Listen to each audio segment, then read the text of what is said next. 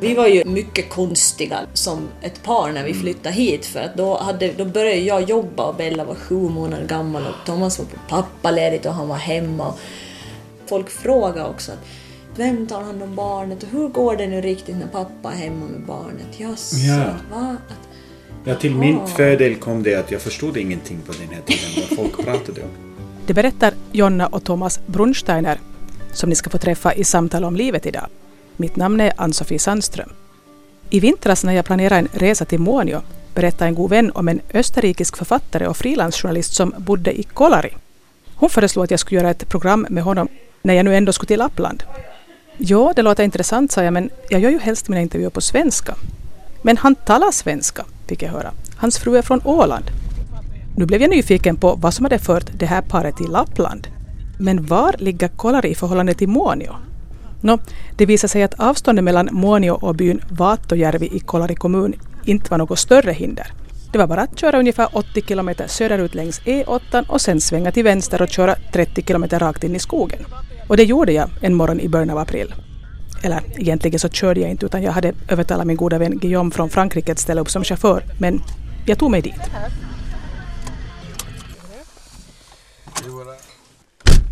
Vi har parkerat utanför ett stort hus och försöker ta oss över den hala gårdsplanen till det som vi tror att är ingången. Thomas Brunsteiner är alltså författare och frilansjournalist och hans fru Jonna är psykolog. De har tre barn, Bella som i det här skedet är tio år, Julian som är åtta och Arvid som är fem år gammal. Hej, har jag kommit rätt? Okej, fint. Hej, Hej, Anna heter jag. Ann-Sofie heter jag Hej. och det här är min chaufför Guillaume Nej. som också talar svenska. Hej. Var det halt nu? Lite här på det här eh, från den sista sträckan. Ja. Ja, Hej! Ja, Thomas. Thomas. Hej. Ja. Trevligt. Det här är Hej. Det är Thomas. Hej. är chaufför så jag skulle ha... Okej, du har extra chaufför. Ja men det är bra, så kan jag själv liksom eh, koncentrera mig på att försöka hitta. Ja, du lyckades. Kom in här. Det är ju en riktig by med skola och allt och sånt här. Och ni har varit nu i Monio och på svenska sidan? Ja. Eller? Och så var vi i Torasiepi också för Guillaume har jobbat i Torasiepi hela vintern. Aha, okej. Vad har du gjort? Guide för uh, franska turister för. Ja, för franska turister? Ja. Okej. Aha. Hej, här är Julian. Hej! Hej. Man. Ska ni ta kaffe eller te? Vad vill ha? Kaffe var nog bra. Men- Var det första gången att du var här för att jobba? Eller? Nej, Nej. tredje vintern. Okej. Jag har faktiskt också jobbat i turism många, många vintrar. I själva den här byn då, Vaatojärvi, hur många bor här? 200 ungefär. Så pass? Egentligen om man tänker så så är ju det här Vattujärvi en av de aktivaste byarna. Då kommer det liksom yngre människor tillbaka och... En del. Det har varit några familjer som ändå skulle vilja flytta till hit. Men det har inte funnits hus. Det, är, det finns inga hus som står tomma. Hur länge har ni bott i det här huset nu då? Har ni Liksom, är det ert första... Är det, så det var inte här ni slog er ner när ni kom hit? Nej. Vi kom till grannbyn som heter Venjärvi. Det är lite längre in, ännu längre in i skogen, ditåt. Och sen hittade vi en sån där 100 år gammal bondhus. Och det fick vi att hyra väldigt billigt. Och vi kom hit först eh, för att Jonna hittade jobb i Kolari som psykolog. Och sen fortsatte det bara. Alltså här är vi ju. Jonna försöker hitta byn Venejärvi på kartan för att visa var de bodde först. Det syns inte den här. Är det så litet? När vi har druckit kaffe föreslår jag att vi skulle börja den här inspelningen sådär på riktigt. Ladies first. Ja, jag är Jonna Brunsteiner. Vi befinner oss i Vattujärvi by i Kolari kommun. Ungefär 30 kilometer in i skogen. Hur många kilometer norr om polcirkeln? Det blir väl lite över 100 ungefär. Och du är hemma från? Alltså jag, det är en komplicerad historia men jag är född i Åbo och uppvuxen på Åland. Fast jag är uppvuxen på Åland så, så anser jag mig inte alls vara 100% ålänning. Jag är någon slags blandning mellan finne och ålänning. Mina föräldrar är helt finskspråkiga. Vi flyttade när jag var sju så flyttade vi till Åland när pappa fick jobb där. Och sen, sen var vi egentligen där hela min uppväxt ända tills jag flyttade hemifrån. Så att jag är liksom uppvuxen sådär med finskan som hemspråk och svenska i skolan. Man hör lite åländskt Ja, sådär. ja det hoppas jag. Ja, ja. Jag är så isolerad. Jag pratar ju inte svenska med andra av mina barn här så att jag får inte så mycket influenser. Ja, jag heter Thomas Brunsteiner och jag kommer från Österrike, från Graz. Och sedan lite över tio år här i Lappland, finsk Lappland. Har ni liksom bott tillsammans bara här i Lappland eller har ni bott tillsammans också någon annanstans i Finland före det? Ungefär två år i Åbo. Thomas flyttade dit 1999. Och då bodde jag i Åbo och studerade där så han flyttade liksom till mig. Och sen bodde vi ihop där i två år innan vi flyttade hit. Jag är förstås nyfiken på hur en österrikare överhuvudtaget hamnar i Finland. Jag, har, eh, jag är uppvuxen i Österrike och sen eh, flyttade jag till Italien för att eh, studera något slags ekonomistudium studie, som jag inte sen ville göra färdigt men, men jag bytte min yrke till journalist och författare och det har blivit ja, 15 år ungefär att jag gör detsamma. Och i slutet av 90-talet träffade han Jonna. Min stepsyster hade uh, studerat på samma tid med, uh, tillsammans med Jonna. Och så vi träffades på en... Alltså det var då 1999? 1999 eller 98. Uh, och uh, träffades vi på en fjällstuga faktiskt. Och jag hade så där lederhosen på mig eller så, någonting sånt. Jag tror jag det var i Österrike? I Österrike i alla fall. Ja. Och sen gick jag för ett halvt år både att jobba och lära mig språk till Moskva. Och uh, Jonna kom tillbaka till Finland för att studera vidare hennes studie. Och um, så var det bara att komma överens vem ska flytta till vem. Och Österrike kom inte i fråga på den tiden, inte till något särskild, särskild anledning, men jag var intresserad av att flytta till Finland. Och som, så, så kom jag också till Åbo och lärde mig första finska språken, svenska faktiskt. För det är lite lättare än finska, som alla vet. Ja, när du skulle välja vad du skulle studera, då, valde du genast då psykologi eller? Nej, jag valde inte först. Jag började med arabiska. Jag flyttade till Uppsala från Åland. Det är ju de flesta från Åland flyttar till Sverige för att studera. Så då flyttade jag dit och så började jag med arabiska och det, det tyckte jag kanske om i och för sig men det var liksom en inriktning på att man skulle mer eller mindre bli en diplomat någonstans. Jag var ganska skoltrött dessutom så jag bestämde mig för att ta en paus och så åkte jag till London som au pair ett år. Och efter det så började jag plugga psykologi. Men jag vet inte varför det blev psykologi. Men hur kommer det sig att Jonna och Thomas nu bor i Lappland? Bella, alltså vår dotter, hon var en bebis då, ungefär ett halvår. Ett halvår gammal var hon. När vi åkte på semester till Lappland. Det var första gången jag var i Lappland i hela mitt liv. Jag har aldrig varit liksom så här långt norrut. Då åkte vi till Rovaniemi. Jag har en släkting som bor där. Vi var och hälsade på, alltså det var jag och Thomas och Bella som liten bebis. Så var vi och hälsade på henne där och hyrde bil och så körde vi omkring här i Muonio och i Kolari och liksom runt i trakterna här. Och tyckte om det väldigt mycket. Sen kom vi tillbaka till Åbo och då hade jag fått eh, den här Psykologförbundets tidning som jag prenumererar på som studerande också. Där har de alla lediga jobbannonser. Och då råkade det sig så att det fanns ett ledigt jobb i Kolari. Och så sa jag till Thomas att var, det inte så, var inte vi i Kolari när vi var på semester? Vi körde ju igenom där. Jo, det gjorde vi visst. Men sen tänkte jag att det skulle vara... Det började liksom kännas att det var dags att prova på något annat. Jag hade bara graden kvar att skriva, jag hade en liten bebis och mina studiekompisar, ingen av dem hade barn och det var, de levde liksom ganska annorlunda liv då. Så jag började känna att, att det skulle vara dags att flytta bort från Åbo och testa på någonting annat. Och Thomas kunde ju också väldigt lätt liksom röra på sig i och med att han är frilansjournalist så det var ingen, inget hinder för honom heller. Sen tänkte jag att jag skickar in en ansökan, lite sådär halvt på skoj för jag hade ingen aning om, om hur många ansökningar de kanske får hit och, och i och med att jag inte var färdig heller så. så. Vad var det för sorts jobb? Så det, det var som psykolog Var det- på hälsocentralen här. Sen skickade jag in det, de här, mina ansökningspapper och sen ringde, mig, ringde den här ledande läkaren därifrån och var jätteivrig och sa att jo visst, att vi har nog jobb för dig. Att, åtminstone ett vikariat liksom, i och med att du inte är färdig så kan du inte få en tjänst men, men kom bara och vi ska nog se till liksom, att ni får en bostad. Och gav oss liksom mycket bra tips på vad man kan sätta in annonser för att hitta ett hus eller... Men då kom jag dit till ett ställe där det inte hade funnits någon psykolog på flera år. De hade inte haft den här tjänsten besatt så att det var Inte med vikarier? Nej, de hade jättesvårt att få någon. Det är därför de tog mig.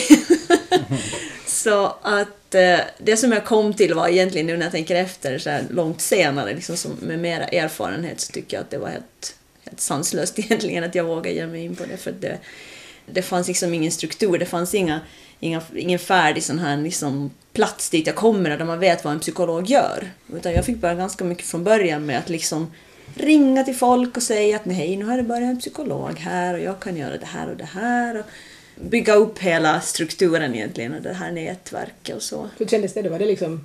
Alltså jag tyckte ju det var utmanande men spännande och jag var, jag var jätteivrig. Jag tyckte att ja, men nu måste jag klara av det här när jag har sökt hit och liksom, jag ska nog visa dem att jag kan det här. Så, så vi kom hit egentligen på prov för ett halvår sådär. Det är klart mina föräldrar frågade men hur länge ska ni stanna där? Vad ska ni flytta dit? Eller vad? Så då sa vi sådär att ja men vi, vi ska vara där ett halvår så får vi se. Var, var du alls tveksam till, att, till det här projektet? Nej, inte alls.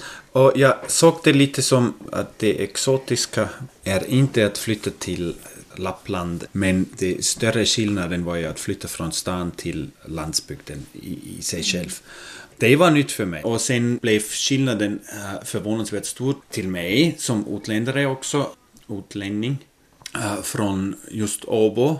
Och att bo där och försöka ganska hårt lära sig språket men inte, inte komma att få tillräckligt med kontakt så kändes det efter ett och ett halvt eller två, två år. Så via svenska språket fick jag, fick jag kontakt med stora vänner från, från Jonas sidan men sen märkte jag också att lite sånt där socialt nätverk det, det är med andra utlänningar och, och i slutändan kommer det inte att föra mig närmare till att förstå vad som faktiskt händer i Finland och, och vad de pratar om och vad, vad, vad det hela betyder. Men i och med att de flyttade till Lappland så fanns det inte längre någon möjlighet att umgås bara med andra utlänningar. Så på det sättet fick Thomas en chans att använda sin finska och komma i kontakt med finländare. Faktiskt mycket lättare tycker jag i, i Lappland än det skulle ha varit i, i Åbo i slutändan. Alltså jag tycker att nu när jag tänker på det efteråt, och det har vi pratat med Thomas också om flera gånger, så egentligen var det att vi flyttade till Lappland, det hade också liksom en, en mycket vidare mening än att, att flytta efter jobb någonstans. Det var inte därför vi kom hit. Okej. Det var inte så att jag, jag hade fått ett lysande jobberbjudande och det måste jag ta och därför måste jag flytta. Vi hade ju en valmöjlighet alltså. Vi hade kunnat bo kvar i Åbo. Det hade också gått bra. Eller vi hade kunnat flytta till Åland. Vi hade kunnat flytta till Österrike kanske. Men eh, det som jag märkte under de här två åren när Thomas flyttade till Åbo, det var ju på grund av mig han flyttade dit. Och sen så var det liksom min lägenhet, mina kompisar, det var mitt, mitt område. Så att för ett parförhållande att liksom börja på det, den nivån så var lite, det var, det var ojämlikt. Det var liksom, för mig var det bekant och jag kände till allting. Det var mycket lätt för mig att bara fortsätta. Men för honom var ganska svårt. Det, liksom, du blev inte integrerad som man säger nu för tiden. Så att det att vi flyttade till Lappland som var för oss båda precis lika främmande och exotiskt och konstigt. Och vi kände ingen, alltså jag hade aldrig varit här heller fast jag kommer från Finland. Så det, då kunde vi börja liksom om På samma... på samma nivå. Jag hade ju förstås den fördelen att jag, jag kunde ju språket. Och så, men annars så var vi nog fortfarande helt på samma, samma linje. Tänkte du så redan då eller är det så du har sett det efteråt? Ja, lite tänkte vi väl på Lite, det. lite tänkte jag så. Kanske ser det klarare och klarare nu liksom efteråt, men nog var det, visst var det ett medvetet val. Absolut. I vilken skede blev det sen mer än bara ett halvårs vi ska titta på hur det här blir projekt? Du sa ju först att du hade Jo, sagt jag att det- vet. ja, ja, Jag måste fundera. Ja, det vet jag inte, men vi fick ju tre barn, eller två, här sen, så det är inte så mycket tid att sitta omkring och tänka. Det är bara att äh, bli Alltså det har, på smällen igen. det har ju rullat på. Men jag måste säga att nu, nu har det ju funnits de tider när både jag för mig själv och Thomas för sig själv och vi tillsammans har suttit och funderat. Okej, att vill vi fortsätta bo här eller skulle Ja. det vara roligare eller bättre eller, eller Ja. vettigare att flytta någonstans eller fundera liksom på alternativ. Så det har inte gått så att det bara går och går och går och sen sitter vi Nej. plötsligt oj då. Men en ganska stor steg var att köpa den här hus som vi sitter i nu. Så det, det är naturligtvis också till hela uppfattning om vistelse här eller om du, om du är fast bosatt eller om du är bara på väldigt långt besök. Om du bor i ett hyrt hus som blev till slut ganska, ganska så små. Som, Med tre barn så blev det helt enkelt för trångt. ja, vi Så- hade ett sovrum och så Ja. var vi fem som sov i samma rum. Vi kommer in på det här med olika livsstilar och att det nu för tiden är ganska få som i längden är villiga att bo på det sättet att man sover hela familjen i samma rum. Vi, vi har inte gjort någon sån där extremval, så, så vi lever ändå ganska konventionellt, även om vi, om vi inte går hela längden ut och, och köper uh, flat screen och iPhone, men uh, annars har vi ju två bilar och, och stort hus där vi trivs och, och så vidare. Så det är lite sådär. Men en sak tror jag att är sant vad angår mitt eget jobb som frilansare och, och som skribent, att det skulle inte ha varit möjligt att, att göra så där mycket av de jobbar som jag faktiskt bara tyckte om att göra, om inte det här materiella blyghet, eller inte blyghet, men, Ans- men anspråkslöshet. anspråkslöshet skulle ha varit också, också med i bilden. Mm. Så, så det skulle ha behövts, som till många av mina vänner i, i Österrike eller Tyskland eller, eller även i Finland. Uh, sen måste du börja jobba på någon slags kontor och göra minus. Reklam. Uh, reklam och, och så vidare. Så, och det är ingenting att fördöma. Jag, jag förstår helt och hållet att det blir som det blir. Men i, i slutändan njuter jag av att jag inte måste göra så där. Det känns ganska förfärligt ofta när det är inga pengar kvar. Men, men sen kommer det igen, så, så det, är- det är lite...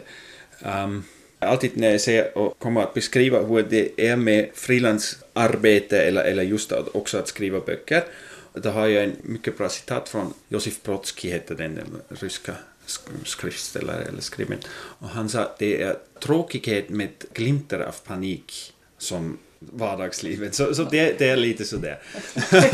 Men det, det hör till den här valet att komma, att komma hit och stanna här, tror jag. Mm. Så nu är det du då som har fast jobb, månadslön hela tiden. Du har inte heller fast? Nej, jag har sagt upp mig för ett och ett halvt år Okej. sedan. Okej, så... Från, från den här tjänsten. Men du fick en tjänst till sist? Jag fick en tjänst. Jag blev ju färdig. Jag, jag var där allt som allt i sju år. Två gånger på mammaledigt i och för sig däremellan. Men allt som allt har jag jobbat där i sju år. På hälsocentralen. Och eh, 2009 sa jag upp mig. Som ja, ett beslut helt enkelt att jag ville göra någonting annat. Och då hade jag på något vis hamnat in lite i det här ekorrhjulet ganska mycket faktiskt. Och eh, Så det är också möjligt i det är möjligt att hamna i ett ekorrhjul i jag tänka mig om du Lappland. hade dessutom tagit över på ett ställe där ingen hade varit på jättelänge så måste det Jo. funnits jobb att göra. ganska- Det fanns jättemycket jobb och eh, det var liksom slitsamt på många sätt och vis. Att jobba som psykolog på ett, ett litet ställe betyder att du hamnar att jobba med människor som bor granne med dig eller med dina barns kompisar. Och att göra liksom psykologjobb och få liksom i princip veta allt som händer i de här människornas familjer är jättebelastande. Man får liksom, veta mer än man skulle vilja Man får veta tyvärr mer än man skulle vilja veta. Och sen är det dessutom måste man alltid liksom tänka på att kan jag vara objektiv i den här frågan eller vad är min roll? I och med att det går inte att hålla sig anonym här, det är fullständigt omöjligt. Så det var en del till att jag, jag beslöt mig för att sluta. Och en annan del var kanske det att, att det kändes som att jag var jätte liksom, vad ska jag säga, inflexibel. Alltså jag jobbade och när jag jobbade så var jag borta.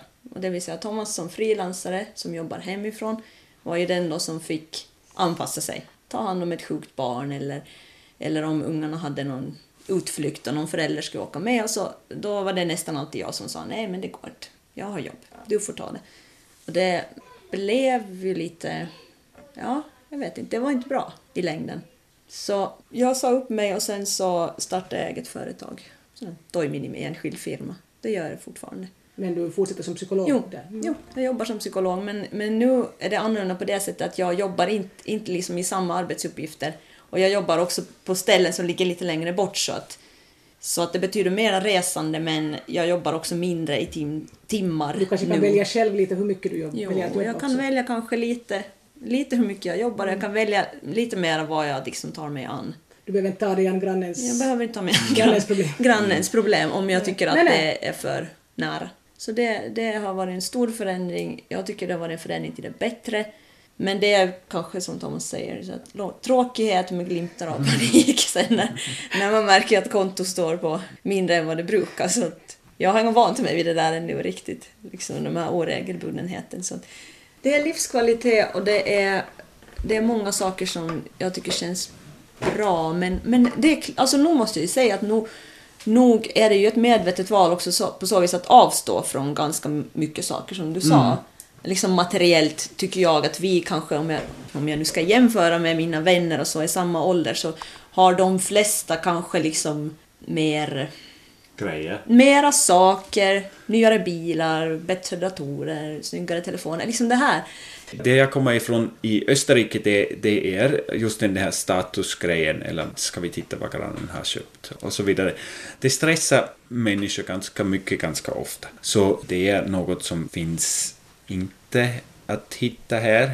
Jag gjorde jaktprov nu för en vecka sedan, så jag bestämde mig att nu vill jag studera och nu ska jag försöka och, och sen och när jag kom till examen så, så var de det var två män och de, de var klädda som om de hade, hade just kommit ut från något, något slags slakteri eller, eller, eller någonting så, så uh, very relaxed.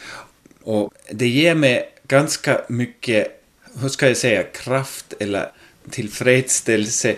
Och jag tänkte bara att det finns ingen stress, ingen press på hur du ser ut på utsidan eller sådana där saker. Och, och det, det finns sådana moment när, när du märker att det koncentrerar sig bara på hurdant du är, inte vad, nödvändigtvis eh, ens vad, vad du gör som jobb eller någonting. Det är ganska så lite uppvisning eller, eller sån där show och ganska mycket sån där straight prat och komma till punkt och också prata om ganska svåra saker eh, öppet inte så mycket eh, smalltalk och skitsnack och, och så kretsa omkring som det är mycket vanligt i, i Österrike. Och jag tycker om det. Att det inte finns så många väggar att bryta ner innan man kommer kom lite närmare till, till någon man pratar med. Det som jag dessutom tycker, liksom som eh, före detta Åbobo och mina föräldrar kommer därifrån, min släkt, liksom, de här dragen som finns i egentliga Finland. Det finns inte här, det är ganska olika, folk är ganska öppna här. Det är klart, det har också att göra med lands, landsbygd, liksom, jämförelse med stad. Att man kan prata med vem som helst. Folk kommer fram till dig om de inte vet vem det är, frågar de ”Jaha, vem är du då?” Och det, det var liksom speciellt fint för mig då i början. Och det är det fortfarande nog. Men det var det som jag kanske mest tyckte om här. Många undrar, kommer jag ihåg då när vi flyttade hit, mina kompisar och sådär, men att liksom Lappland, jag vandrar ni mycket där eller åker ni slalom eller vad? Liksom att, att naturen som, som gör att, att ni har trivts så bra här. Då måste jag ofta säga att nej, jag har inte åkt slalom en enda gång och jag tycker inte om att vandra. Jag är ingen friluftsmänniska. Liksom. Det är folk här egentligen som jag måste säga har gjort det, att jag har trivts så bra och fortfarande trivs och vill stanna kvar. Det som slog mig i början när vi flyttade var det att jag tyckte då att det var jättegammaldags med, med könsroller. Kvinnornas uppgifter och männens uppgifter. Och mycket traditionellt. Och det hade jag svårt för ganska Är det fortfarande länge. så? Ja, Det är det väl kanske. Då, men då såg vi ganska mycket av det också via liksom de här äldre människorna som bodde där nära oss. Liksom hur de levde. Och det är klart att det är en, en generationsskillnad. Men, men också det att jag kämpar kanske då ganska mycket med mig själv om att passa in. Att liksom vilja passa in så måste jag anpassa mig till de här rollerna som känns jättefrämmande. Och vill jag inte passa in så då, ja, då förblir jag ju alltid lite utomstående liksom som, jag vet inte, en ung kvinna, feminist, liksom allt Lite här. konstigt sådär. Lite konstig, ja, psykolog då, men konstig Mm. oavsett. Så, att, så att det, det var för mig, liksom, det fick jag kämpa med hemskt länge. Också det att våra barn var så små, så man letar ju själv kanske efter en sån här, liksom ett sätt att vara mamma, men också annat. Det störde mig jättemycket då när vi, Mm. när vi var här i början, liksom, att hur, hur kan det vara så gammaldags, tyckte jag. Vi var ju mycket konstiga liksom, som ett par när vi Mm. flyttade hit för att då, hade, då började jag jobba och Bella var sju månader gammal och Thomas var på pappaledigt och han var hemma. Det var ovanligt, alltså redan Jo. det. Så där ty tyckte jag liksom, att man, man kände det på sig och folk frågade också att Ja men att vem tar hand om barnet och hur går det nu riktigt när pappa är hemma med barnet? Jaså, Ja. va? Att, Ja, till min Jaha. fördel kom det att jag förstod ingenting på den här tiden vad folk pratade om. Så, så det är en ganska, ganska stor bonus i, i, i slutändan, i begynnelsen, Men nu tycks eller du, i du början. hålla på att liksom bli en mm. Lappländsk man och då tagit så du, skulle Jaktprov. jaktprov och... Ja, Har du nej. skaffat, ska du skaffa snöskoter och börja pilka också? Ja, nej, det, det kostar lite för mycket med snöskoter, men pilka har jag börjat för länge sedan.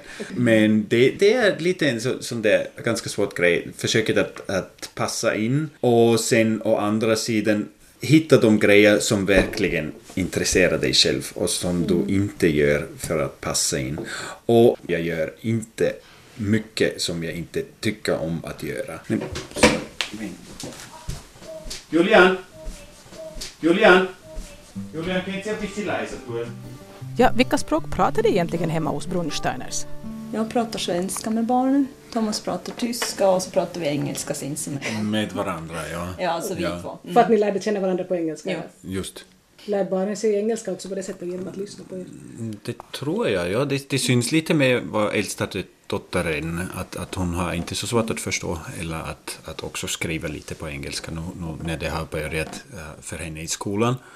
Men det gick förvånansvärt bra. Jag, jag trodde att det blev för många olika språk i början just med vår dotter som föddes för nio år sedan när hon var bebis och sen visste vi att jag vill prata eh, tyska eller österrikiska med, med henne och det var klart att Jonna skulle komma och prata svenska med henne och sen var det helt finsk omkring här och sen ville vi hålla fast vid att att prata engelska med varandra för alltid skulle ha känts lite unfair eh, att byta språk till något som en är bättre på och den andra så mycket mindre bra på. Men kan, Och- ni, kan ni båda varandra? Kan du också tyska då eller? Jag har lärt mig. Okej, Ja. så, ni, så ni kan varandras språk men ni har Jo, engelska visst, vi, vi kan Ja, varandras språk ja. och vi förstår vad den andra pratar med barnen. Okej. Och jag kan prata tyska med Thomas mamma och släktingar och han Ja, ja. kan prata finska med mina föräldrar och så. Ja, men så trodde vi först att, att det skulle bli lite för mycket. Engelska de lyssnar på och sen får de de två från mamma och pappa och sen finns det ännu ett språk. Men när vår dotter sen gick till dagis, eller dagmamma som det här är, jag tror att det var två till tre månader tills hon började prata finska.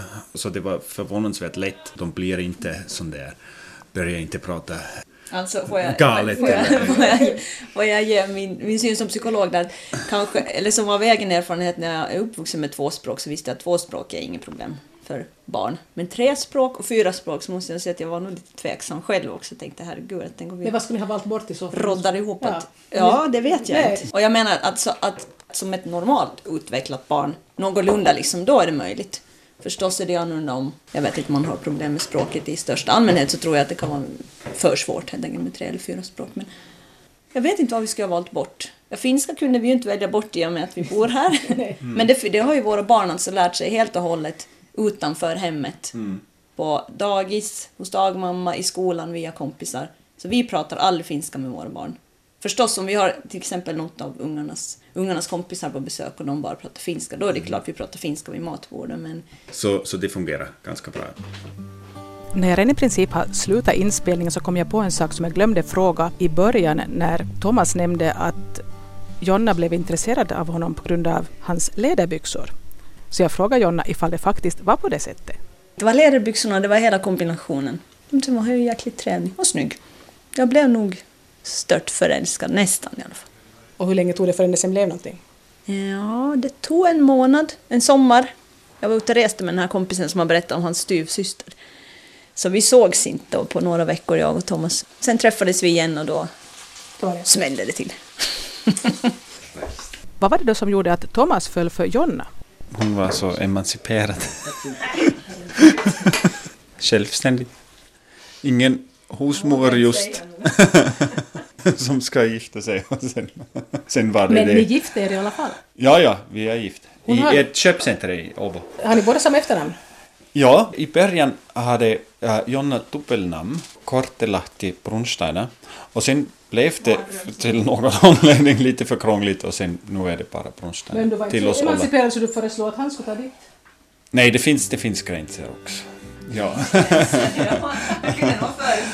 nej, nej. Ni har hört Jonna och Thomas Brunsteiner i ett samtal om livet. Mitt namn är Ann-Sofie Sandström. Jag kan ännu nämna att när vi åkte tillbaka till Muonio från Vaatojärvi så hade jag nästan fyra timmar inspelat. Och förstås har jag inte kunnat få med allt i det här programmet.